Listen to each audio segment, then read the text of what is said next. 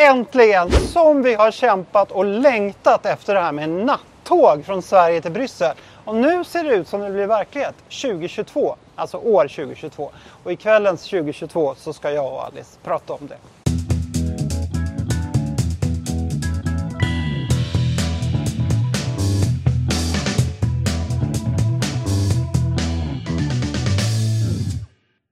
Det känns nästan smått och overkligt att de första stegen mot en konkretisering av nattågen mellan Sverige, Köln och Bryssel faktiskt är på gång. Ja. Det händer. Och det här är så viktigt för oss eftersom inte vi flyger. Jag älskar visserligen att åka tåg men ibland blir det lite väl långa tågåkningar från Sverige. Det tar- 24 timmar ungefär. Ja men precis, det tar 24 timmar och det är många byten.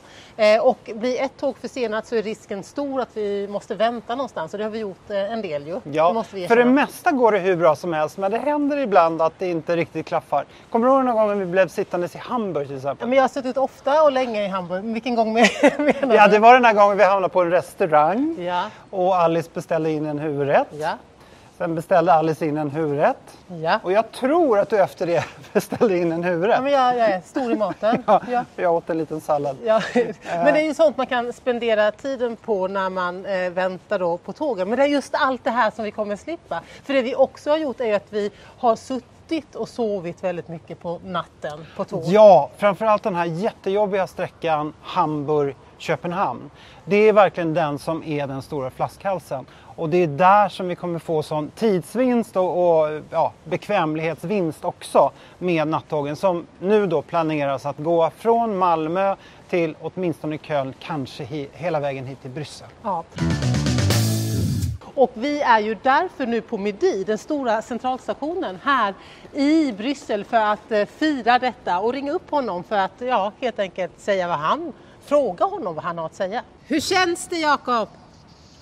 Det känns fantastiskt. Äntligen kommer man kunna ta nattåget från Sverige ut på kontinenten igen. Det som man kunde för länge sedan kommer man nu äntligen kunna igen. Underbart. Hur tänker du att vi ska fira det här då? Jag tänker skicka blommor till Trafikverket och uttrycka min glädje för att de äntligen går oss eh, till mötes och se till att det blir lätt för människor att välja det hållbara resealternativet igen. Ja, men hur många gånger har du åkt egentligen den här sträckan eller ute i Europa? Ja, alltså, jag har ju tågluffat ut i Europa sedan jag var liten knåt ända första gången när min pappa tog med mig på en, en eh, tågluff ner till Spanien. Och sen så, jag var engagerad i European Young Greens 10-15 år sedan. Då åkte man ju ner till Bryssel flera gånger om året med tåg. Eh, och på den tiden fanns det nattåg från eh, Köpenhamn till Köln och då var det väldigt lätt. Men efter att det nattåget lades ner så blev det krångligare igen. Men nu blir det lätt. Ja, äntligen. När jag var ung då fanns det till och med nattåg från Stockholm till Paris. Ja. tog 24 timmar. Eh, alltså vi, du och jag måste ha åkt ungefär 20 gånger det senaste året. Du måste ju ha åkt säkert, hur många gånger tror du just sträckan Sverige-Bryssel? Ja, men det, det är väl någonstans eh, närmare 100 tror jag. Du, det är mycket prat om 2022 och det låter ju så fint där 2022. Det l- ligger så bra i munnen när man säger det, 2022. Men eh, en lite så här nördig detaljfråga, vi kan slå vad tänkte jag, vi tre. Vilken månad 2022 tror du att du för första gången eh, kan åka nattåg från Sverige hit till Bryssel? Jag tror att det blir till eh, påsk 2022. Ja, så jag, jag tar i lite, jag säger februari. B- första veckan i februari. Ja, då kanske jag är mest försiktig då. I alla fall för min egen del skulle jag tro att det blir nog först i maj. Men vi får se.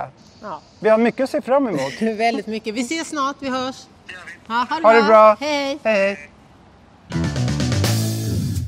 Ja, Alice, det är möjligt att det här inte är den vackraste tågstationen i Europa. Nej, men det är en av de absolut mest betydelsefulla därför att härifrån kan man ta tåg i alla väderstreck. Jajamän, Amsterdam norrut, Paris söderut, London mitt favoritresemål. Nattåg går härifrån också till Wien. Ja. Nej, men det är fantastiskt. Kan inte vi bara gå in och känna lite på atmosfären och drömma oss bort? Jag drömmer mig bort till, till London tror jag. Ja, jag, jag kan drömma om alla gånger vi har åkt tåg härifrån tillsammans.